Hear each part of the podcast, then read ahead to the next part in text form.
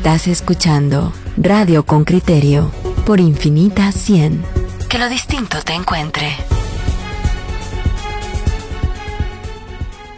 Esto es Radio con Criterio y estamos de vuelta. Hay un tema que nos parece fundamental tratar. Con Criterio lo ha conversado, analizado y debatido desde que mm, desde sus inicios. Es el IX, un nuevo intento por tomar la junta directiva. Esto no es un tema nuevo. Ustedes recordarán que ha sido mm, fuente de controversia de informes, de operaciones a nivel legislativo, contralor desde la legislatura pasada y vuelven de nuevo a las andadas. Este es el reporte que hace Henry Bean y pronto conversaremos con Carlos Contreras, es el presidente de la Junta Directiva del Seguro Social. El informe de Henry Bean, reportero con criterio.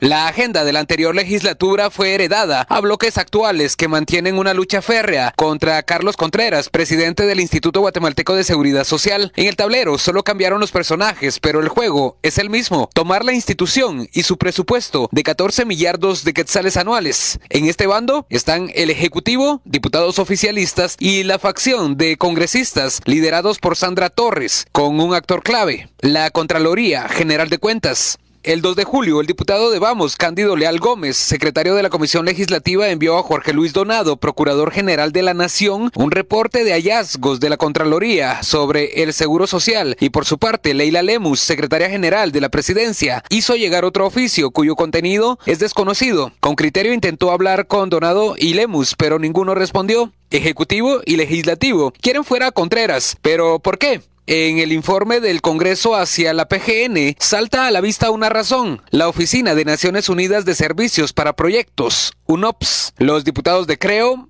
Vamos y 5 de la UNE exigen una explicación sobre la firma de un convenio entre Elix y UNOPS para comprar medicinas, el cual, según la Contraloría, no es auditable. En 2019, Luis Hernández Asmitia, exdiputado aliado al oficialismo y clave para el expresidente Jimmy Morales en la pasada legislatura, hizo el trabajo que hoy hacen los diputados de Sandra Torres. La, la calidad de los medicamentos comprados por UNOPS no se ha mejorado, ni tampoco los precios. Entonces, que hoy esté en ese dictamen es muy cuestionado, vamos a discutirlo en el Pleno y yo por, por mi parte me voy a oponer a que eso pase. El excongresista fue premiado por la gestión de Morales con un puesto diplomático en la OEA, pero el nuevo gobierno retiró su nombramiento. El convenio con UNOPS continúa vigente hasta marzo 2021 por dictamen propio del Congreso en la Ley de Presupuesto 2019. La llegada de Lemus a la Secretaría General de la Presidencia coincidió con las visitas de un ejército de auditores, Alix. Lemus fue durante cuatro años directora de Asuntos Jurídicos de la Contraloría. Además, tuvo vínculos con la industria de las medicinas como representante representante de Nipro Medical Guatemala en las reuniones con UNOPS. En una llamada hace nueve meses con Con Criterio, Lemus respondió. Fui abogada, efectivamente, y, le puedo decir, no solamente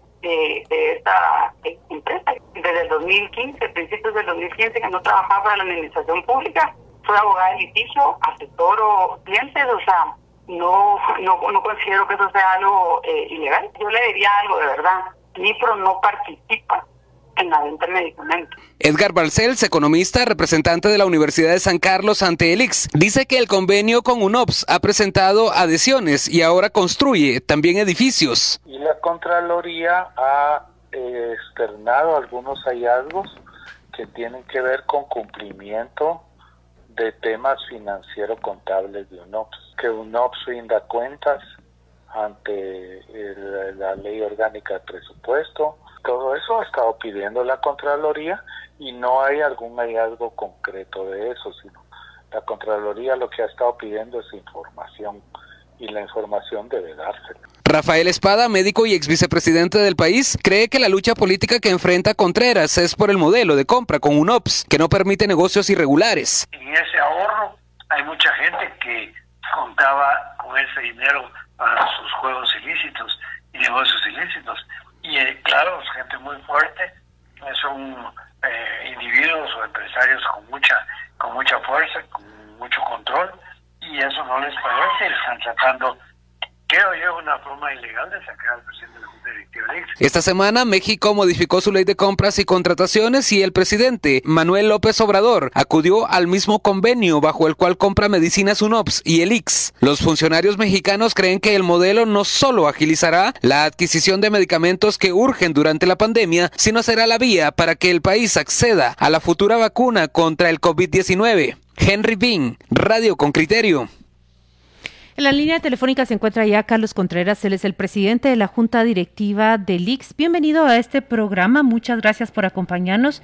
Mi compañero Pedro Trujillo le plantea la primera pregunta. ¿Qué tal, Carlos? Buenos días, ¿cómo estás? Muy buenos días, Pedro, mucho gusto de verlo. Mira, yo, estoy leyendo todos los hechos que imputan y, y, hay que reconocer que hay un montón de ellos que es porque no tenías limpia la entrada del IG.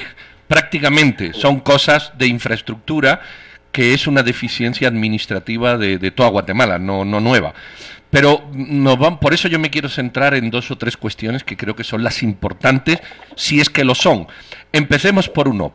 La Contraloría dice, yo soy un ciudadano y te pregunto, la Contraloría dice que, que advirtió de no, de no hacer ese contrato eh, por los mil millones seiscientos porque eh, UNOP no es transparente. Frente a esa concreción, ¿cuál es la respuesta?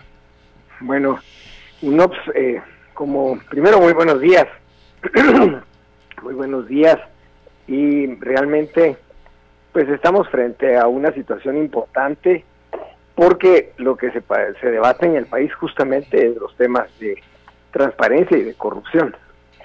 Eh, lo primero que eh, viene a la mente para pensar si hay o no transparencia es cuánta apertura hay eh, libre para que todos los oferentes que quieren venderle al IX tengan la confianza de hacerlo, puedan hacer sus ofertas y gane cualquiera, sin que previamente haya una componenda o un arreglo para comprarle a un proveedor que ha arreglado eventualmente eh, las juntas de licitación, que ha arreglado los términos de referencia de las licitaciones, que ha previsto la inclusión de los medicamentos en un listado básico de medicamentos. Entonces, la garantía que nos ha dado UNOPS es que de pasar de tener seis proveedores, ahora tenemos 80 proveedores en el ámbito de los medicamentos. Si no hubiera confianza en la transparencia eh, si no hubiera confianza en que se están manejando las cosas de manera balanceada y técnica, no vendrían tantos proveedores y no podríamos bajar tanto los precios de los medicamentos. Definitivamente esa es la prueba de que hay confianza y la confianza es porque hay transparencia y porque no están sesgados los eventos de adquisiciones. ¿Por qué dice la Contraloría que no es transparente, que no se puede acceder? No sé a qué, no sé a qué, será... Aquí hay, aquí hay un tema estratégico importante UNOPS nos entrega toda la documentación de adquisiciones debidamente certificada, o sea que la Contraloría nos puede auditar toda la documentación de todas las adquisiciones. Y por otra parte, todo se hace publicado en Guatecompras, donde están también las posibilidades de presentar las inconformidades y que hayan las respuestas correspondientes.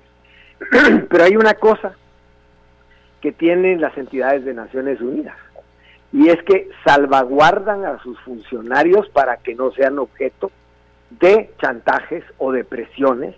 Y entonces hay ámbitos del movimiento de Naciones Unidas que tienen protecciones de confidencialidad, que no tienen nada que ver con todo el proceso de adquisiciones que sí se informa y que sí se certifica y se entrega a la Contraloría General de Cuentas.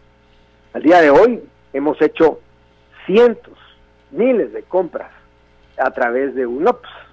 Y no se ve que haya un problema de eh, falta de entrega de información contable para que el Estado pueda auditar qué hace el Instituto Guatemalteco de Seguridad Social con sus recursos hasta el último centavo. Lo que no se puede es, por supuesto, penetrar al ámbito de la Administración Interna de Naciones Unidas. Y eso es justamente lo que salvaguarda a Naciones Unidas de los enemigos de la transparencia. Porque ellos sí quisieran manipular ahí adentro. Ellos sí quisieran criticar cuánto gana, por ejemplo, un funcionario de Naciones Unidas.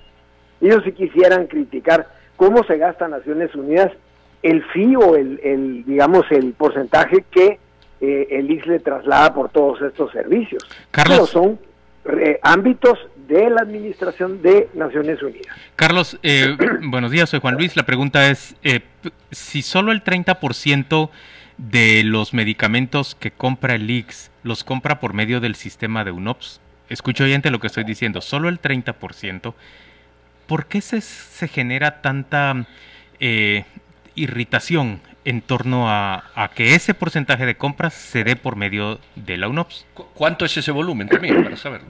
Estamos hablando más o menos de unos, de unos 100 millones de dólares al año. Estamos hablando de, de 700, 800 mil millones de quetzales.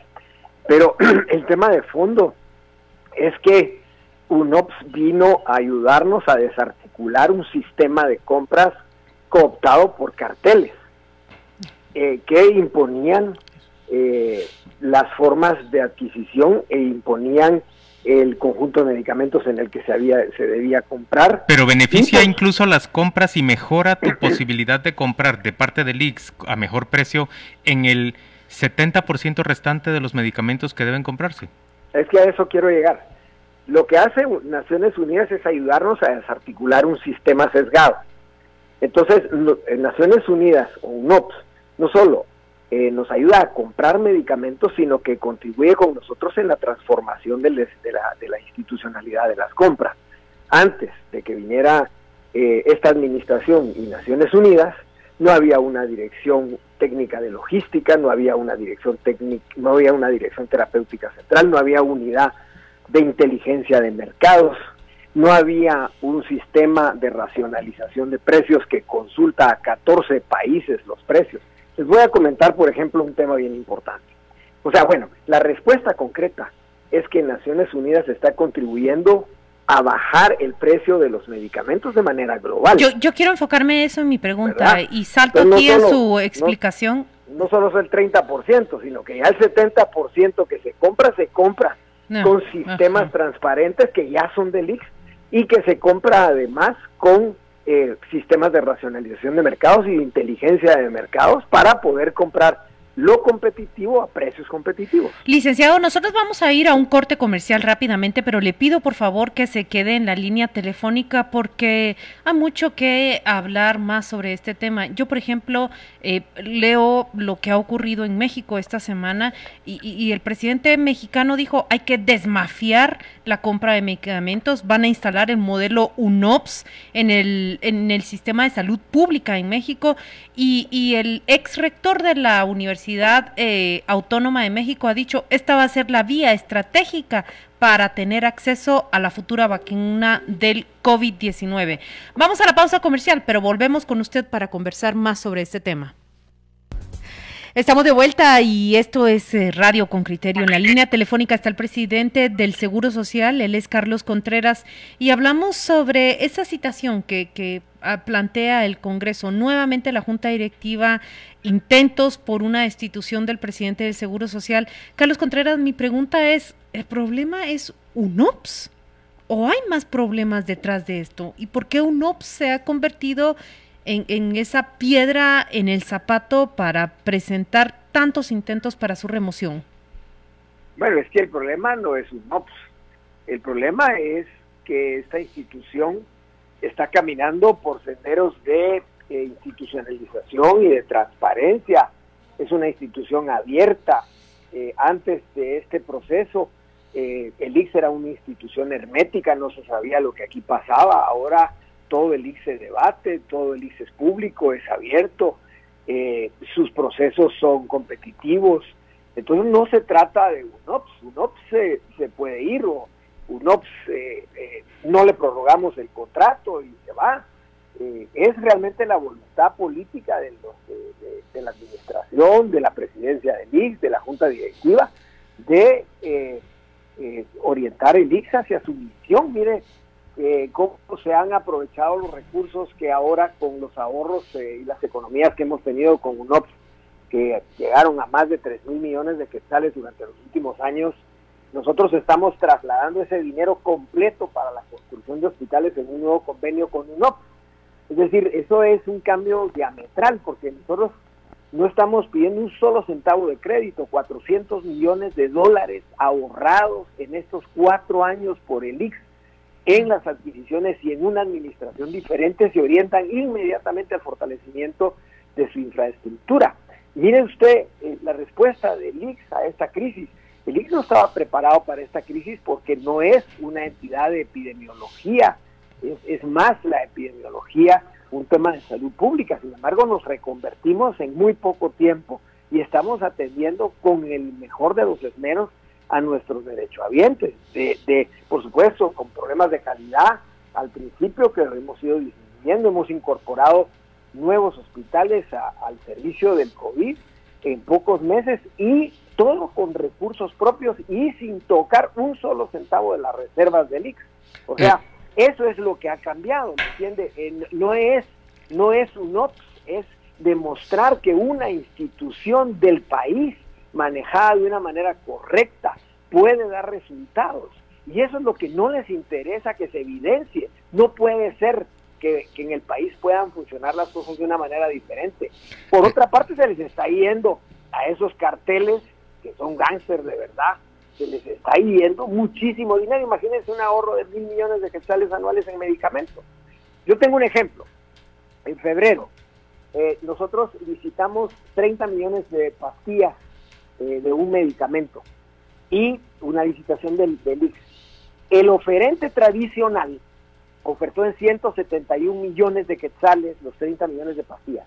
Y el resto de los oferentes, ya en un mercado abierto del IX, no de UNOPS, ofertó entre 13 y 28 millones de quetzales, las mismas de 30 millones de pastillas. O sea, 150 millones más barato. 150 millones más baratos por la compra de este medicamento. Así es, imagínense. Y la Junta de Licitación le adjudicó a los 171 millones de quetzales, pero la Junta Directiva revocó esa adjudicación. Probó lo actuado por esa Junta de Licitación. Eh. y después eso se lo trasladamos a UNOPS inmediatamente porque abrir un nuevo proceso de licitación nos llevaba un año y UNOPS compró 20 millones de pastillas o sea, un poquito menos, en 9 millones de quetzales. O sea, que hubiera comprado en los 13, 15 millones de quetzales los 30 millones de pastillas, cuando el oferente tradicional de años ofertó en 171 millones de quetzales. Imagínese usted ese cambio. Carlos, hemos sacado dos reportajes hace poco de justamente de eso, de, cómo se maneja. O sea, que, aquí las medicinas ha sido un negocio y lo sigue siendo, no hay la menor duda. Yo, yo que me he leído el, informe que manda la que, la, que la Procuraduría remite al otra vez a la presidencia, hay solo de todos los hechos solo hay tres que me no que me preocupan que me llaman la atención. Los demás me parece un montaje absoluto decir que que el IG ah, eh, recibió 170 pacientes y mandó 14 al pasillo y 9 a la sala de urgencia. Eso lo hace toda la salud pública porque evidentemente en una pandemia eso ocurre. A mí no me preocupa ningún hallazgo de esos que me parecen además artificialmente incorporados al informe. Solo hay tres. Uno ya te pregunté y me quedó claro, son los 1.600 millones del IX el por qué. Eso ya me quedó claro. Hay dos más y a mí ya no me interesa nada más de esto porque no, no creo. Uno es la prórroga del contrato de 250 millones a la empresa Intelego, Sociedad Anónima. Y el siguiente es la prórroga del contrato por 221 millones a las empresas de medicina corporativa de diálisis. Esos dos hechos que son eh, cuantificados, ¿qué, ¿qué, se puede decir de ellos? Bueno, el, primero no es ni de nuestro, el primero digo el de... Es del, del año 14 el de medicina de diálisis no es ni siquiera de nosotros, ese es un contrato anterior. Ahora, el, o sea que ahí, eh, pues no estamos ahí nosotros, ¿verdad? En, el otro, eh, miren, Intelego estaba instalando cuando nosotros vinimos el SAP. Mm. Y el SAP es una, un, instrumento eh, informático sumamente positivo. A nivel mundial es el, uno de los sistemas de control y digo la palabra control más efectivos. Y por supuesto, se estaba eh, cuando nosotros vinimos ya se estaba eh, instalando. Entonces, lo que sucede cuando eh, nosotros entramos acá es que el programa del SAP estaba instalado en un altísimo porcentaje y faltaba muy poco por terminar su instalación. Entonces, nosotros se nos presentó que era positivo hacer la prórroga del contrato. Ellos necesitaban seis meses para instalar, para terminar de instalar el SAP.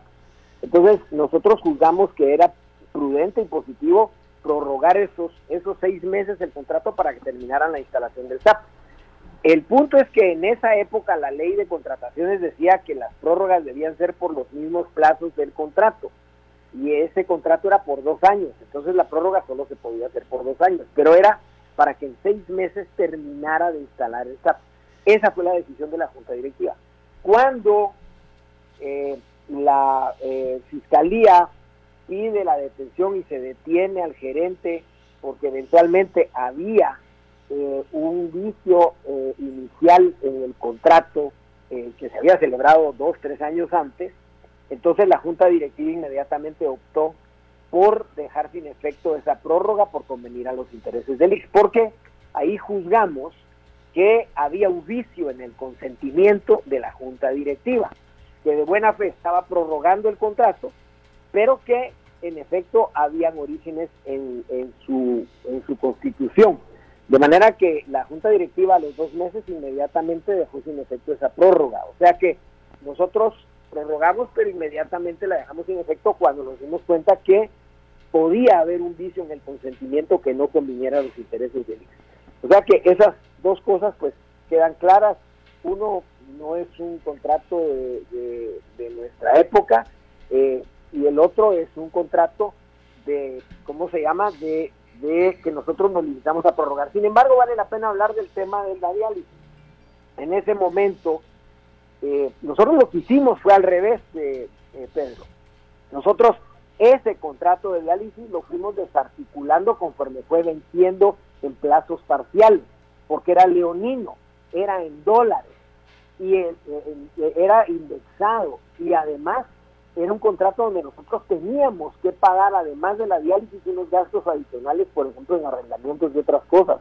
Entonces, ese contrato no era positivo para el ICI lo fuimos desarticulando de manera que al día de hoy ese contrato ya no existe porque esta junta directiva, esta administración votó ese contrato en la medida en que fue siendo posible. Y en su lugar establecimos el gran la gran estrategia de regionalización y de, eh, o, y de clínicas renales a lo largo de todo el país, que es una de las razones por las que nosotros creemos que también existe esta presión contra el IX, porque ahí hay tres grandes empresas de hemodiálisis a nivel mundial que se disputan el mercado. Sí, hay una, hay una gran, hay una gran codicia en torno al mercado de, de enfermos renales en Guatemala que es un mercado bastante grande porque tiene incidencia el mal renal crónico en nuestro país, una alta incidencia, y siempre hay esfuerzos por, por hacer crecer esas empresas. En concreto estamos hablando de, de, de, cuáles, de Baxter, de... Eh, hay tres empresas, hay 11 empresas a nivel mundial, nos lo dicen nuestra, eh, nuestros informes de inteligencia de mercados, y en Guatemala operan tres a cuatro de ellas. Está Baxter, está Fresenius, está Nipro, y PISA, que ya no opera en Guatemala en ese renglón de negocios. Pero eh, en lo que sucedió, por supuesto, últimamente es que se generó una enorme licitación de más de 300 millones de, de quetzales, en donde eh, distribuimos el país en todas las regiones y hicimos licitaciones por región, de manera que eso permite una mayor competencia y mayor transparencia en el otorgamiento de los contratos. Eh, fue un contrato ampliamente discutido, se eh, cambiaron en algún momento eh, bases eh, a instancias de las eh, sugerencias en Guatecompras y en los mecanismos de consulta con los con los eventuales proveedores y se acaba de, adjudicar, vamos a ver cómo, cómo resulta al final la adjudicación, eso lo hizo UNOPS, pero eso va a permitir que todos los pacientes renales del país van a tener servicios de hemodiálisis y de clínicas renales muy cerca de su domicilio, no como hoy que tienen que venir a Guatemala o a Puerto Barrios o a algún otro departamento, desplazándose tres veces por semana con enormes sacrificios y ahora vamos a estar distribuidos en siete lugares en todo el Carlos, país. el nombramiento de, de, de Junta Directiva del IX se da cada seis años.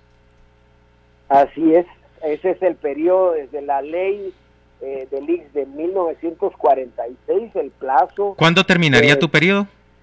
En junio, principios de junio del año 2021. Es decir, al gobierno del presidente Yamatei le correspondería esperar nueve meses para poder nombrar a un nuevo presidente del IX. En términos generales, todos los gobiernos tratan de tomar control sobre el IX. Pues la verdad es que eh, creo que muy escasa, muy escasamente un presidente del IX ha completado su periodo. Eh, no sé las razones exactas, pero por supuesto este es un tema siempre muy controversial. Pero en este caso, realmente eh, el problema es que eh, ha habido una serie de intentos como este que son verdaderamente eh, ilegales, improcedentes.